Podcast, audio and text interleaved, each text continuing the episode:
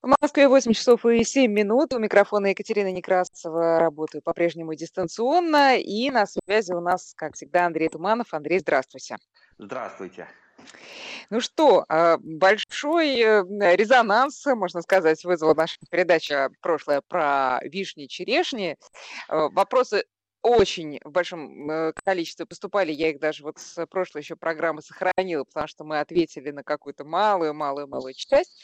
Поэтому давайте сегодня продолжим разговор про Косточковые. Друзья, можете присылать новые вопросы 5533 для ваших смс 903 170 6363 наш WhatsApp и Viber. И э, Андрей готов. Готов?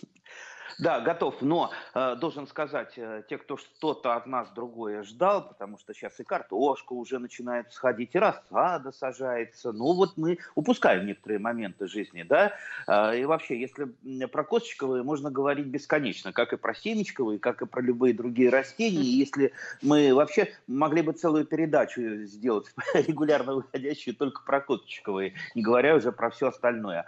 А, это вот такая маленькая преамбула. И давайте вот э, отзовемся на события, которые произошли вчера, на дождь, потому что дождь действительно был сильный. Я даже вот с балкона э, кое-что не успел убрать, и у меня рассаду, в общем-то, здорово побило в одном ящичке. Хорошо, что у меня запас есть большой, да. Так что дождичек, в общем-то, прошелся капитальный по нашим Э, дачам и по нашим балконам, э, и некоторые даже затопил. Это просто я к тому говорю, что, дорогие друзья, если есть на ваших участках Э, возможность подтопления, какие-то вот проблемы после каждого дождичка, после э, таяния снега, э, стоит вода, не уходит, значит, обязательно вам нужно делать мелиорацию. Не бойтесь этого страшного слова. Мелиорация – это всего лишь улучшение, и не обязательно там приводить, пригонять трактора и экскаваторы. Иногда для э, такой локальной мелиорации достаточно выкопать пару канавок э, для стока воды, пользуясь э, наклоном местности. Ну, там, в общем-то, это не сложно, но это надо профессиональным э, или хотя полупрофессиональным взглядом посмотреть, прикинуть, как это сделать. И не думайте, что э,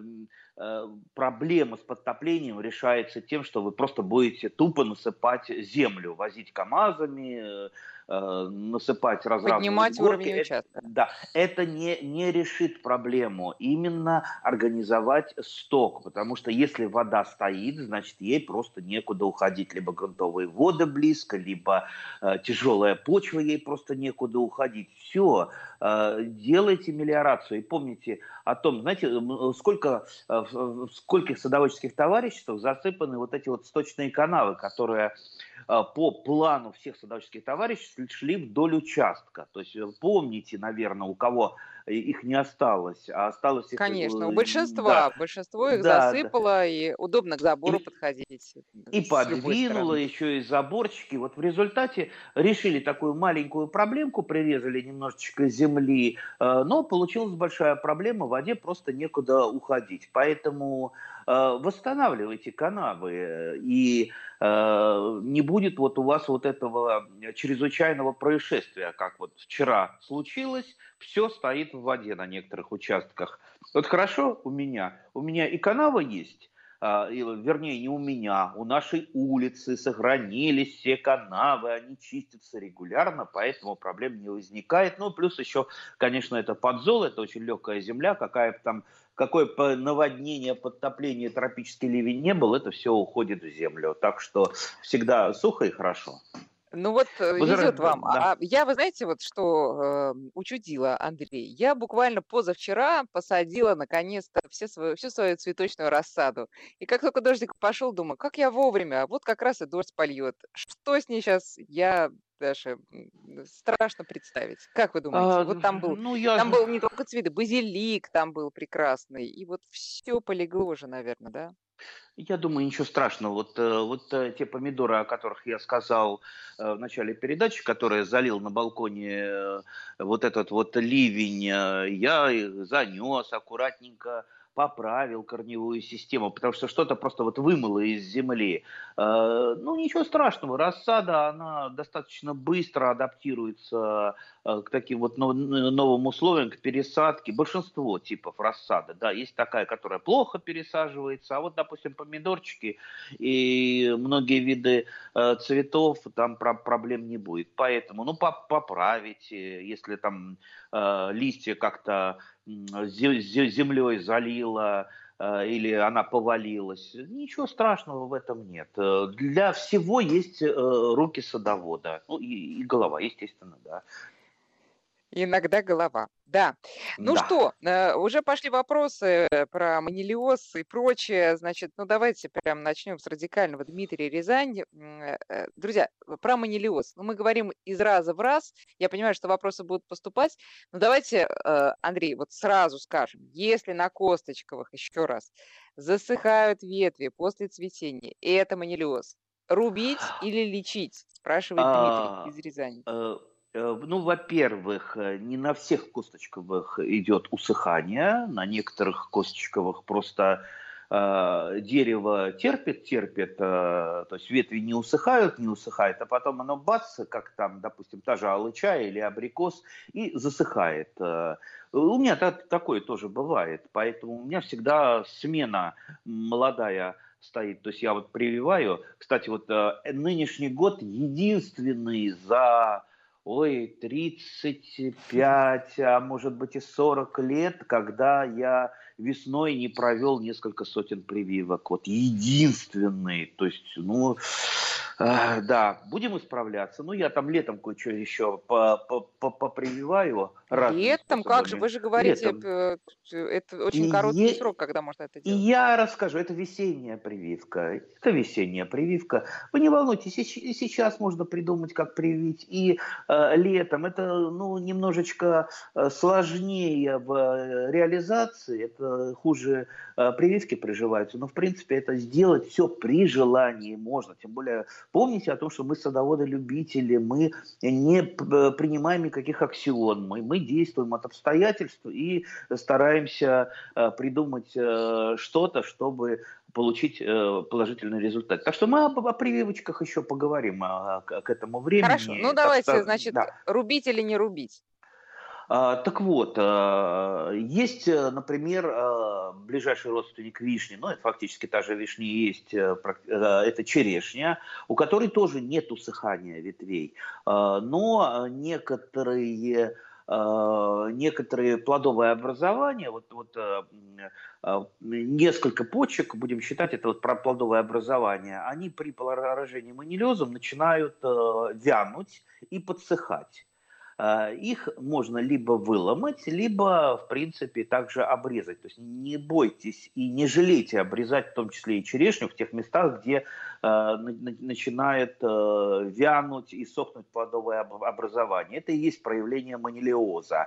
Э, значит, э, лечить в нашем деле садоводов-любителей это абсолютно э, что-то бесполезно. Мы ничего не лечим. Сейчас вот э, ко мне обратились Э, многие мои друзья. Вот, в частности, у меня есть хороший товарищ, он из Якутии.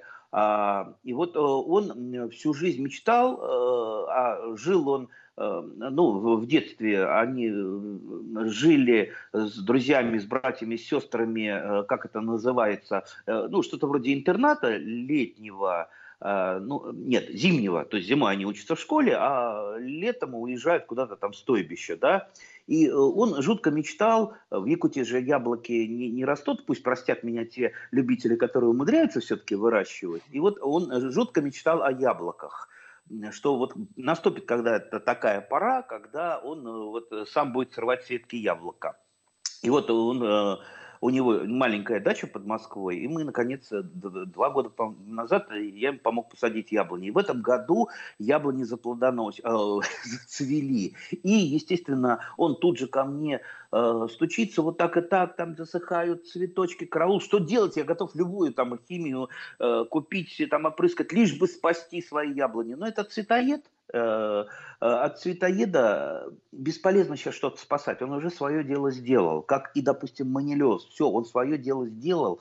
Э, лечить что-то бесполезно. Можно только ну, скажем так, уменьшать последствия болезней или последствия вредителей того же, того же цветоеда. То есть лечить бесполезно, еще раз вот говорю, дорогие друзья, даже ну, а вот не про опрыскивание да. спрашивают, Андрей, обрабатывают Э, же люди э, косточковые тоже. Когда это надо делать? Понятно. Э, сейчас, сейчас мы к этому потихонечку-потихонечку придем. Итак, меры профилактики – это самое главное. Это как, вот если мы с человеком сравнение сделаем, так, вы это самое, что сюда там к, к, к врачу пришли? Да вот что-то я болею, хочу вот немедленно стать здоровым. А что вот вы последние 40 лет там пили, курили, вели неправильный образ жизни, а теперь, да, да, теперь дайте мне какую-нибудь таблетку, чтобы я стал завтра здоровым. Может такое быть? Не может. Так и с растениями. Не может быть какого-то там препарата, завтра опрыскивали, у вас все там выздоровело, все хорошо.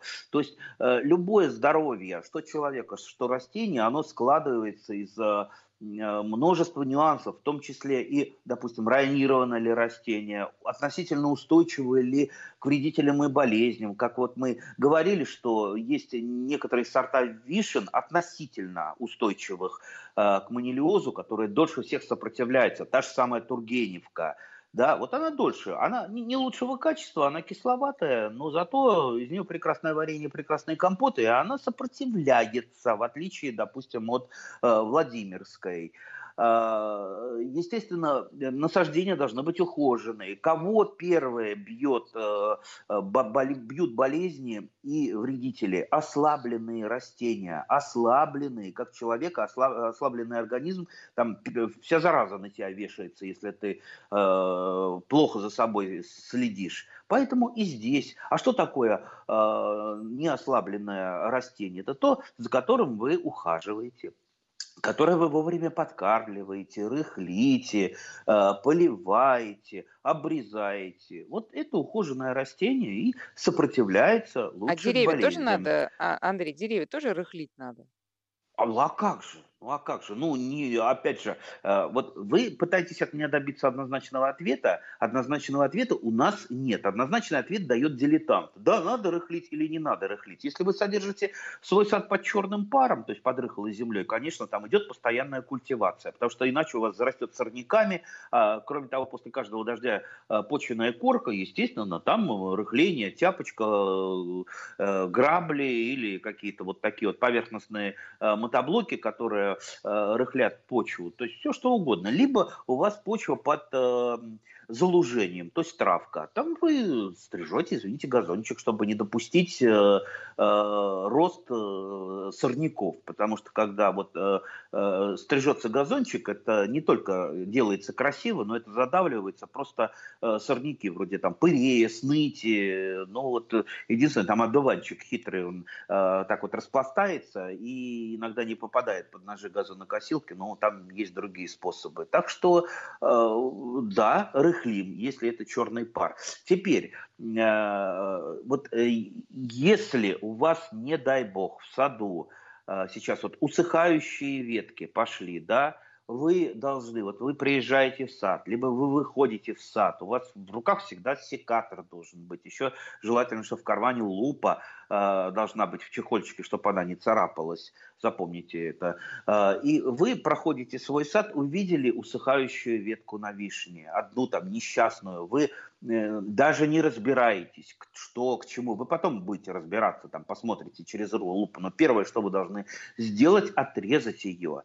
Э, по каким бы причинам она не усыхала. Потому что если она усыхает, значит что-то не то. Это либо болезнь, либо там э, что-то там нарушение сокодвижения, вы там неправильно обрезали, либо там с корой что-то у вас какие-то про- проблемы. Ну, много может быть. Но сначала вы вырежьте все усыхающие ветви. Если их не будет у вас, то есть не будет потом повторного подзаражения, вернее, меньше будет. Ну, там у соседей, конечно, это остается, но если вы соседей еще воспитаете, вот договоритесь, давайте, ребята, мы все усыхающее немедленно вырезаем, и у нас просто вот э, так, так, будет участок свободный от... Ну, а э, плюс-минус, ну, через да. сколько после э, это может появиться, вот усыхание ветвей, чтобы это было заметно?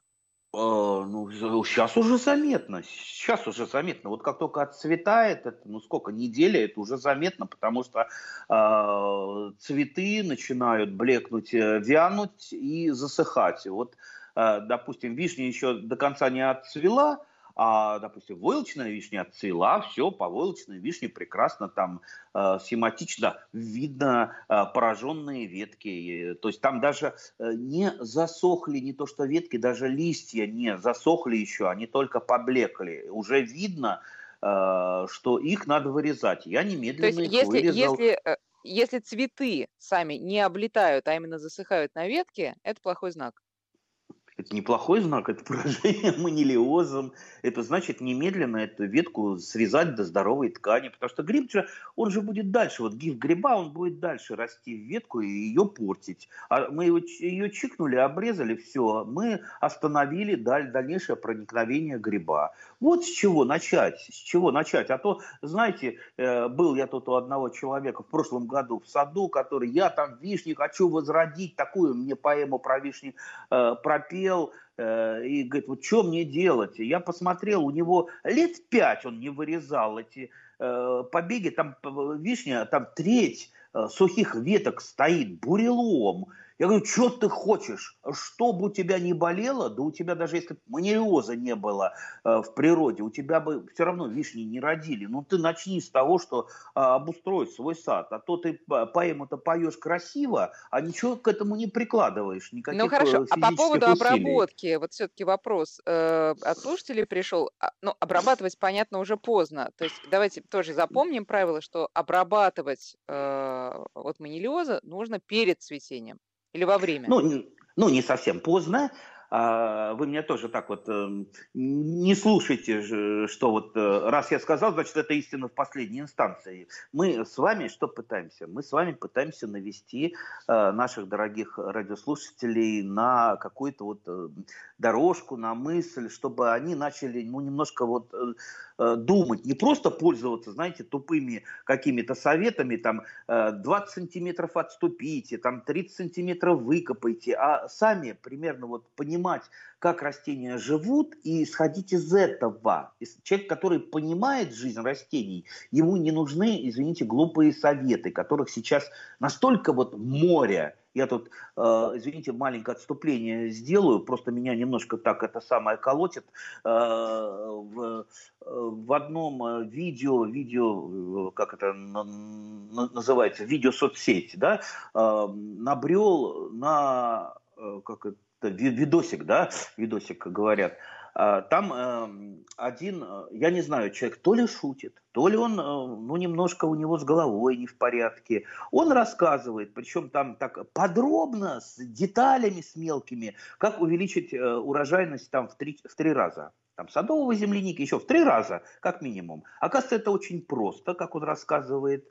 Надо дрожжей навести с сахаром, дальше не перегонять, а э, этой, э, извините, э, брашкой поливать растения, да? Ну, то есть вот бред абсолютно сивой кобылы, потому что, ну, растения брашкой не питаются. Хлебом они тоже не питаются. Они питаются азот, фосфор, калий, микроэлементы. Ну, ну что еще? Да, при этом он еще говорит, что когда вот, значит, брашка там в земле бродит, она в земле бродить не будет. То есть это тоже бред полный. Ей для того, чтобы, допустим, дрожжам перерабатывать э, э, сахар, нужен как минимум сахар. А если мы посахарим, конечно, почву, то теоретически может там что-то забродить.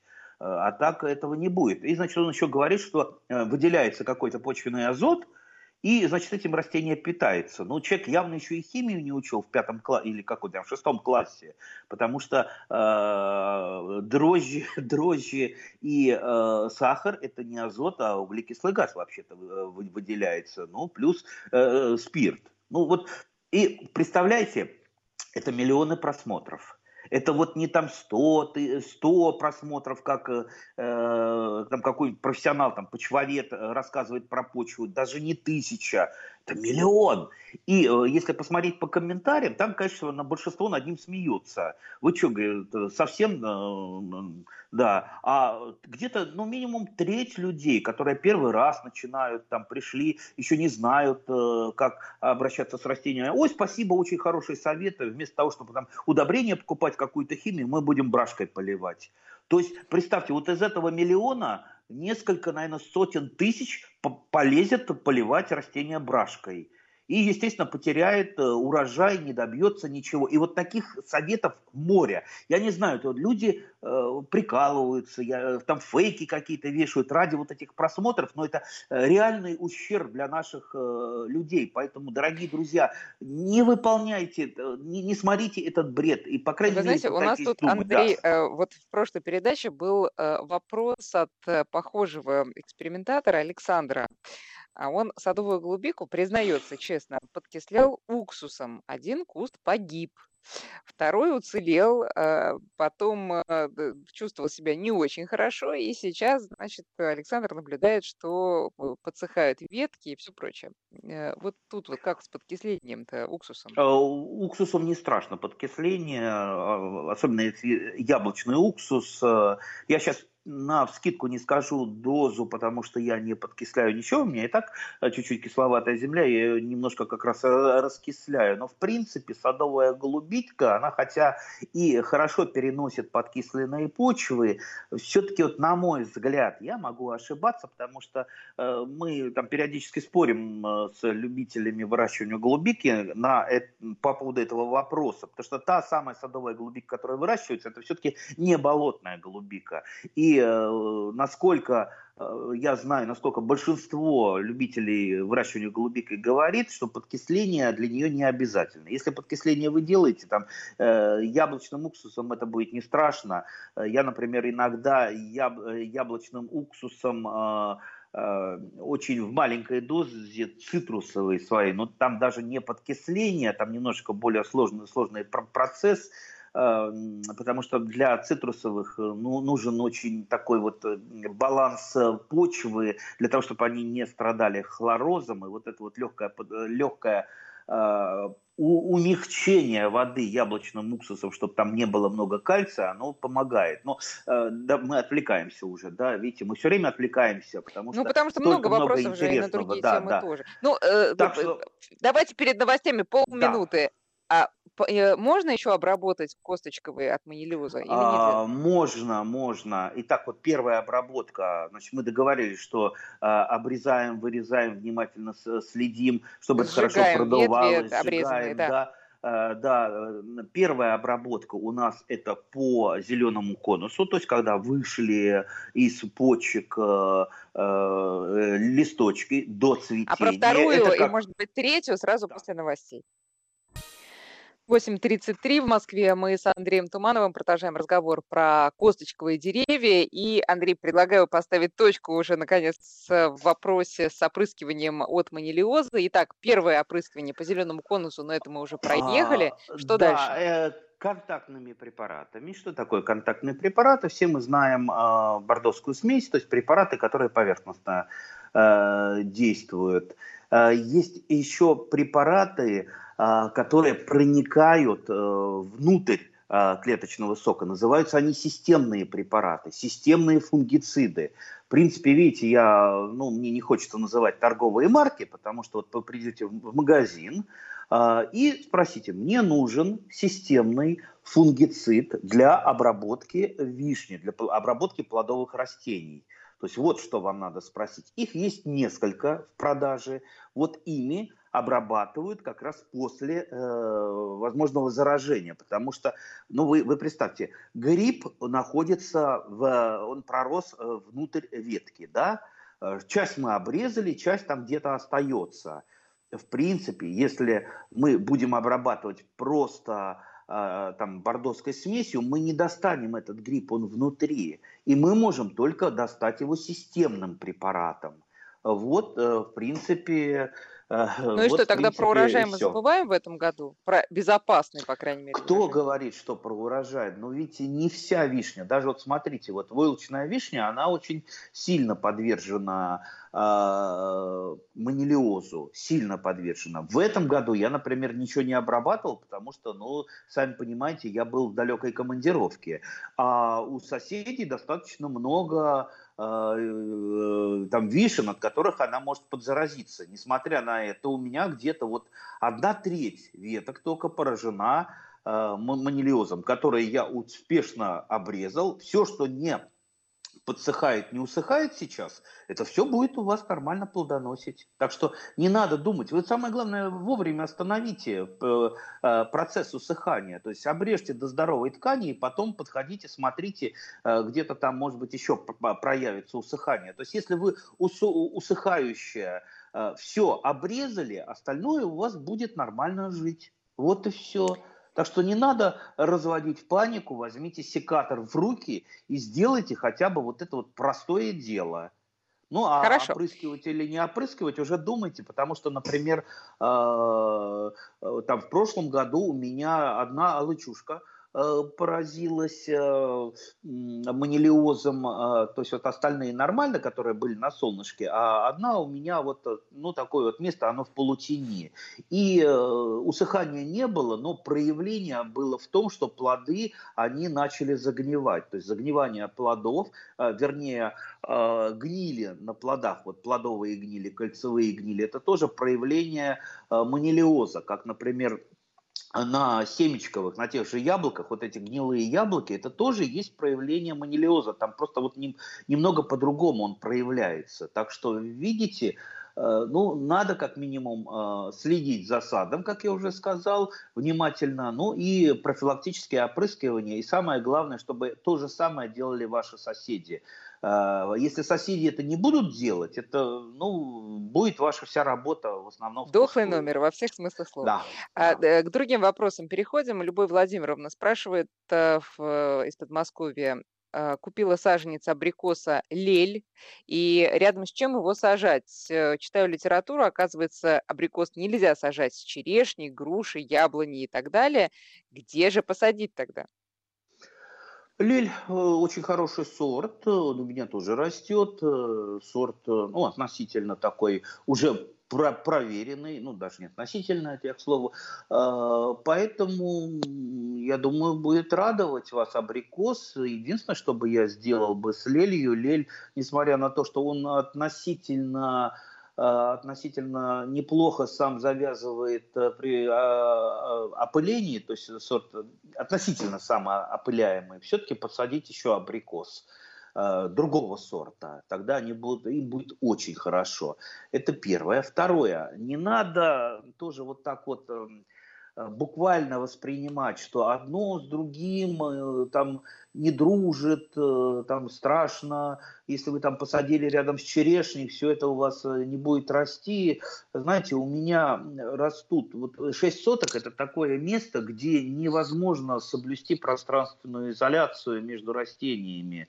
Да и надо ли это делать? У нас не моносад, у нас сад, где всего понапихано э, по полной программе. И Например, вот э, я всегда привожу в качестве такого э, примера, что вот нельзя, например, нельзя, я, э, яблоня всегда воюет с э, туей, то есть категорически нельзя их там рядом э, сажать. При этом у меня вот есть одно место, где э, яблоня с туей пересекаются. Просто вот так исторически сложилось, там э, туи там папа посадил, яблоню там я сажал. Ну, вот чуть-чуть не согласовали, уже потом пересаживать поздно. Я думаю, ладно, пусть, пусть э, растет, посмотрим, как они будут взаимодействовать, насколько они будут друг друга давить.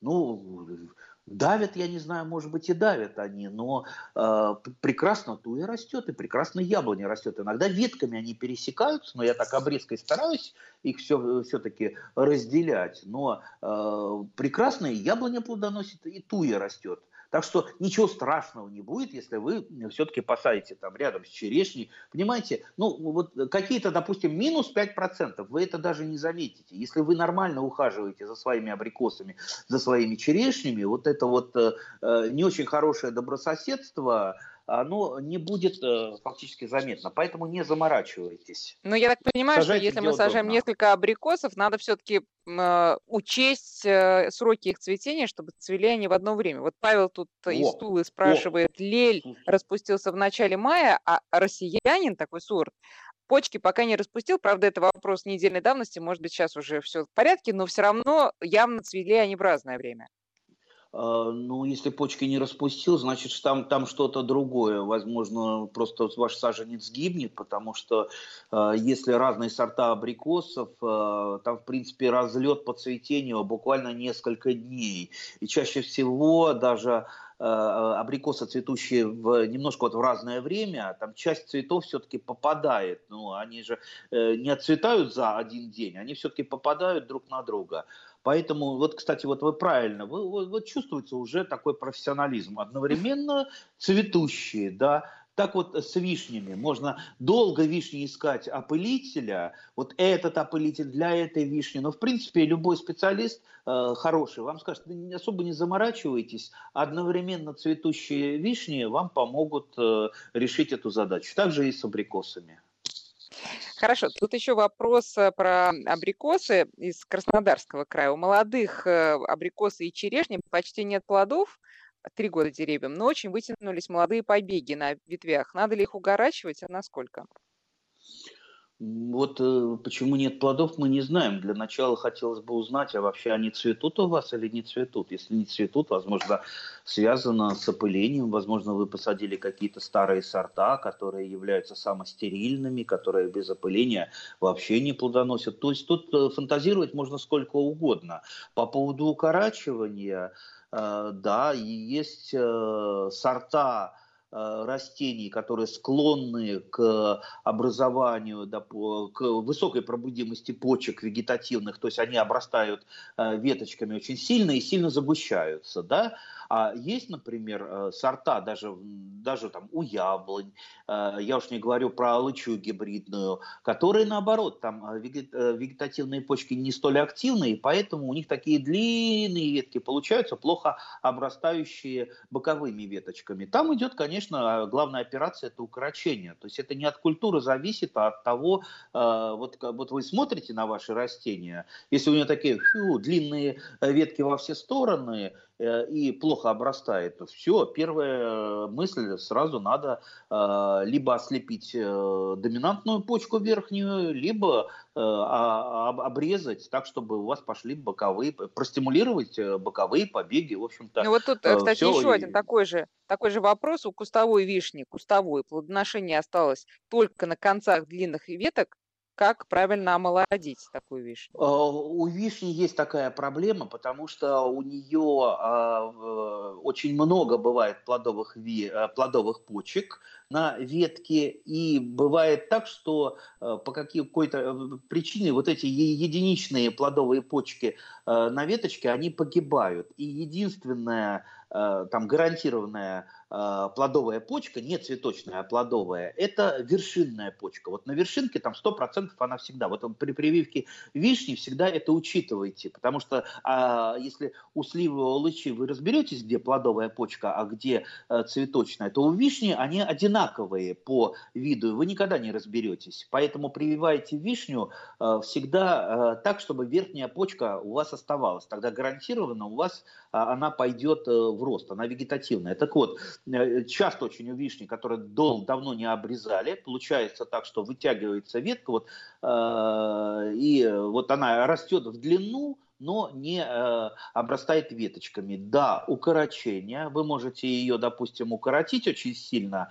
Э, на каждой ветке, даже если там нет вегетативных почек, там есть спящие вегетативные почки, можем мы ее, э, ну, эти почки пробудить пойдут тогда вегетативные. Но чаще всего на вишне вот такие вот длинные э, ветки, они просто вырезаются. То есть вы их э, по весне до Э, распускания почек, просто вырезайте, то есть вы их прореживаете, когда, когда вы их прореживаете, вы стимулируете то, что на многолетней э, древесине там просыпаются вегетативные почки и начинает э, вишня уже обрастать молодыми почками. То есть не бойтесь эти ветки вырезать, не храните их так вот, не тряситесь над ними.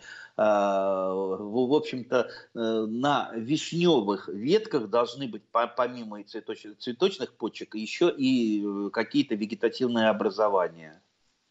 Хорошо. Вот, по-моему, а, по-моему, правильно. Да. Значит, вопрос, который претендует на звание, по-моему, самого остроумного и прекрасного вопроса, по крайней мере, сегодняшней программы, а, как раз про соседство э, разных э, деревьев. У меня росла, пишет слушательница из э, Москвы, или слушатель, сирень рядом со сливой. Так вот, сирень всем своим видом показывала, что если бы у нее были ноги, она бы от сливы отошла, даже ветки отклонялись в другую сторону. А, вот Все так вот такие я... свои, своевольные деревья, своенравные, видите? А я вам расскажу историю маленькую. Вот действительно, это настолько а, было, была война между растениями, что, допустим, у меня в шиповнике, вот представьте, шиповник у меня со стороны э, дороги, который закрывает э, э, дорогу, э, за забором, да, и вот он огромный, он, он фактически в рост человека, он цветет, и вот представьте, вот какое растение может Э, задавить шиповник, уничтожить. То есть я три года назад вдруг вижу вот такой прогал в шиповнике. Начинает он засыхать, ну я, естественно, полез, как старый юнат, и начал разбираться. Оказывается, то растение, которое задавило шиповник, и фактически он засох, и до сих пор там вот этот прогал, я просто э, думаю, что сделать интересно, я хочу там либо белый шиповник туда ставить с белыми цветами, ну, чтобы было э, красиво, нужно сделать что-то необычное. Короче, это лимонник китайский, он у меня растет там со стороны, э, с северной стороны дома, его там достаточно много, иногда его там возьмешь в руку, хочется покислиться, и вот, по-видимому, просто косточки я туда где-то э, кинул в, в шиповник, он там пророс и просто вот уничтожил, э, задавил шиповник. Так что некоторые растения, они могут даже довести другие растения до гибели. Но случается это не так часто. До нервного срыва как минимум. Так, хорошо. У нас есть, конечно, вопросы на другую тему. Вот, например, Равиль пишет, что передачу проспал. Равиль, но зато выспались. Эм, а вопрос у него, тем не менее, такой. Пару лет назад появился на черной смородине э, почковый клещ. клещ. Опрыскивал по весне безрезультатно. Теперь вся смородина с клещом. Попробуй серьезные фунгициды или вырезать под корень. А зачем фунгицидами-то? А? Равиль, зачем фунгицидами? Фунгициды это против болезней. Это все равно, а что против? Э, э, грипп лечить, э, допустим, этим самым активированным углем, да? То есть штука это бесполезная. Так, а против вредителей у нас инсектициды. Нет, нет, нет. Клещ, клещ это не совсем инсект. А клещ, против клеща есть акарициды препараты Акарицид, против клещей. Вот. Все-таки ну, я еще есть... недостаточно, Андрей, э, недостаточное количество лет своей передачи. Нет, Видите, нет, какие нет, проколы. Нет. Хочу, хочу сказать, что э, вы все равно на правильном пути, потому что есть препараты, которые называются инсектоакарициды, которые одновременно бьют и клеща, и насекомых. Опять же, я не буду торговые марки называть, можете пойти в магазин и сказать, пожалуйста, вот мне нужны э, акарициды. Вот акарициды вам помогут, но не сейчас. Да? Так, Понимаете, так. время, время-то уже ушло. А, значит, начнем с того, что почку на смородиновом, а, на пораженную почковым клещом видно осенью и видно рано весной. Они такие вот качанчики жирненькие. Они у меня тоже есть, да. Я просто беру баночку консервную, иду к своим кустам, когда это видно, и все это выщипываю. Э, выщипал, уже меньше этого. То есть я не опрыскиваю. Да, это присутствует, э, и что-то я пропускаю, что-то остается, особенно мелкие почки, которые не так явно качанчики. Но в основном я его таким образом задавливаю. Это первое. Второе. Посмотрите э, в интернете, там научные статьи, есть сорта черной смородины, которые относительно устойчивы к почковому клещу. То есть они есть, можете их поискать. Там второе. Третье. Э, когда э, опрыскивание идет по фенофазе, то есть фенофаза, вот не сейчас, когда уже все, уже клещ, он разбежался из почек, да, он э, не в почках уже сидит, э, ну, можно попробовать, все-таки там он там питается на, на листьях, опрыснуть, но сейчас это будет достаточно бесполезное занятие. Надо было вот его задавливать, когда почки открываются. Вот открывается почка, чтобы он не успел, почка, чтобы он не успел еще там э, разбежаться по растениям. Именно в эту фенофазу вы применяете акарициды, если хотите именно их. А сейчас что делать? Сейчас только вы вырезаете, э, можете вырезать э, сильно пораженные ветки, потому что с них уже то толку не будет, с них не будет урожая. Ну, в принципе, и все, и ждите дальше до весны, весну, вернее, до осени. Осенью вы выщипаете основные пораженные э, почки, весной еще раз выщипаете, и потом еще э, при распускании почек опрыскаете акарицидом.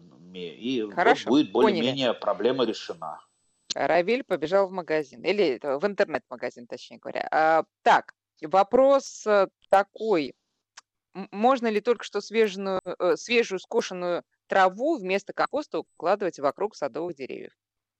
Почему? Можно, конечно, и очень даже хорошо.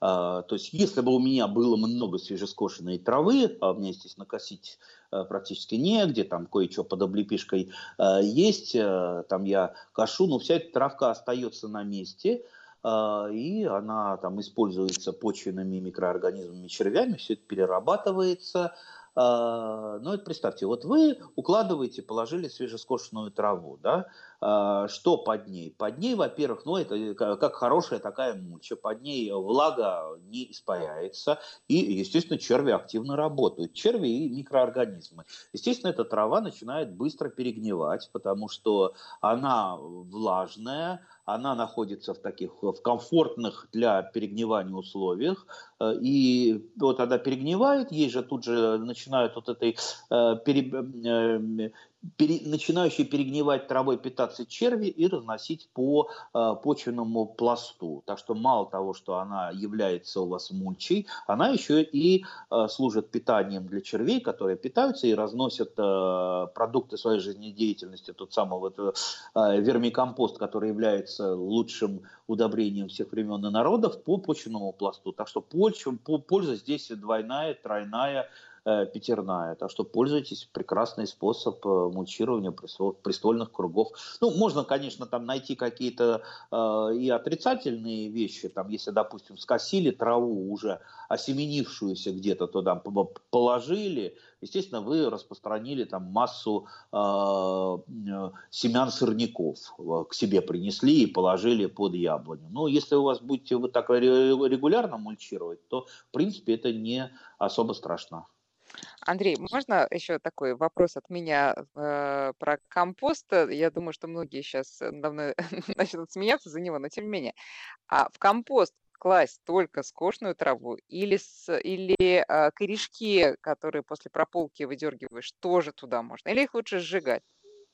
Ой, сжигать. Все бы вам сжигать, да сжигать. Э, мы сжигаем только больные ветки от, от манилиоза. Все остальное идет в дело. Вон э, ко мне на днях приезжает э, там одна съемочная группа. А что у тебя там эти палки валяются от обрезки оставшиеся? Что ты их не сожгешь? Они не валяются, они лежат. Они ждут, когда горох поднимется. Вот горох поднимется, опоры понадобятся. Вот вам эти палки. А сейчас Но корешки бы туда так, не пойдут и а, для значит, опор. Значит, значит, безусловно, корешки лучше в компост не э, класть, потому что там, допустим, пыреи вы туда накидали корешков, они долгое время сохраняют э, жизнеспособность и попадут потом в почву, разнесете вы вместе с компостом и э, пырей. Поэтому лучше, конечно, их как-то утилизировать. Я просто их э, в междурядье сбрасываю, и, как правило, корешки, успе... Э, корешки все-таки там на солнышке через какое-то время погибают и дальше просто перегнивают. Ну, ну можете сжечь их, э, все что угодно. Главное. А, главное что-то делать, а не спрашивать. Хорошо, вот, меня. вот Знаете, по поводу что-то делать и по поводу излишней деятельности. Надежда да. возвращает нас к первой э, части нашей программы. Надежда из э, Подмосковья и спрашивает, как убедить моих соседей, Андрей, не засыпать водо- водоотводную канаву? Они уже положили туда трубы, считают, что так должна сделать и я. а вот Надежда у нас сопротивляется. Чем мы вот их э, убедить? Вашим именем, святым Андрей, или что применить уже? Не, ну если трубы положили, то все-таки, значит, она остается, сток воды остается. Поэтому, а, то есть главное не, не засыпать я, просто я вот не полностью хочу как-то кого-то судить, не видя, что там происходит. Угу. Может быть, э, труба это даже и, и лучше. Другое дело, что труба склонна к засорению. Вот представьте, туда утянет, допустим, э, какой-то клок травы, и забьется труба, и попробуйте вот ее прочистить. Э, вам надо там, там проволокой, палкой ее. Но это достаточно трудно ухаживать за такими вот сточными трубами. Конечно, канава, она немножко легче в обслуживании. Так что, может быть, это соседи убедит. Но поверьте, если они это уже сделали, трубу положили, вы вряд ли их убедите выкопать ее э, и оставить канаву. Но в любом случае договаривайтесь с соседом. Если с соседом невозможно договориться о чем-то, э, тогда лучший вариант не скандалить бесконечно, а просто подстроиться под вашего соседа. Иногда я делаю, знаете, какие-то вещи, которые мне очень не нравятся и которые я никогда бы не сделал, вот исключительно просто, чтобы э, с соседями поддерживать добрые, хорошие отношения, потому что э, все равно, когда отношения хорошие и добрые, это окупит себя. Даже то, что вот вам не очень хорошо делать, это все равно потом окупит. Последний вопрос, на да. него 30 секунд от Александра. Имеет ли значение расположение грядок по отношению к полюсам с запада на восток, с юга на север?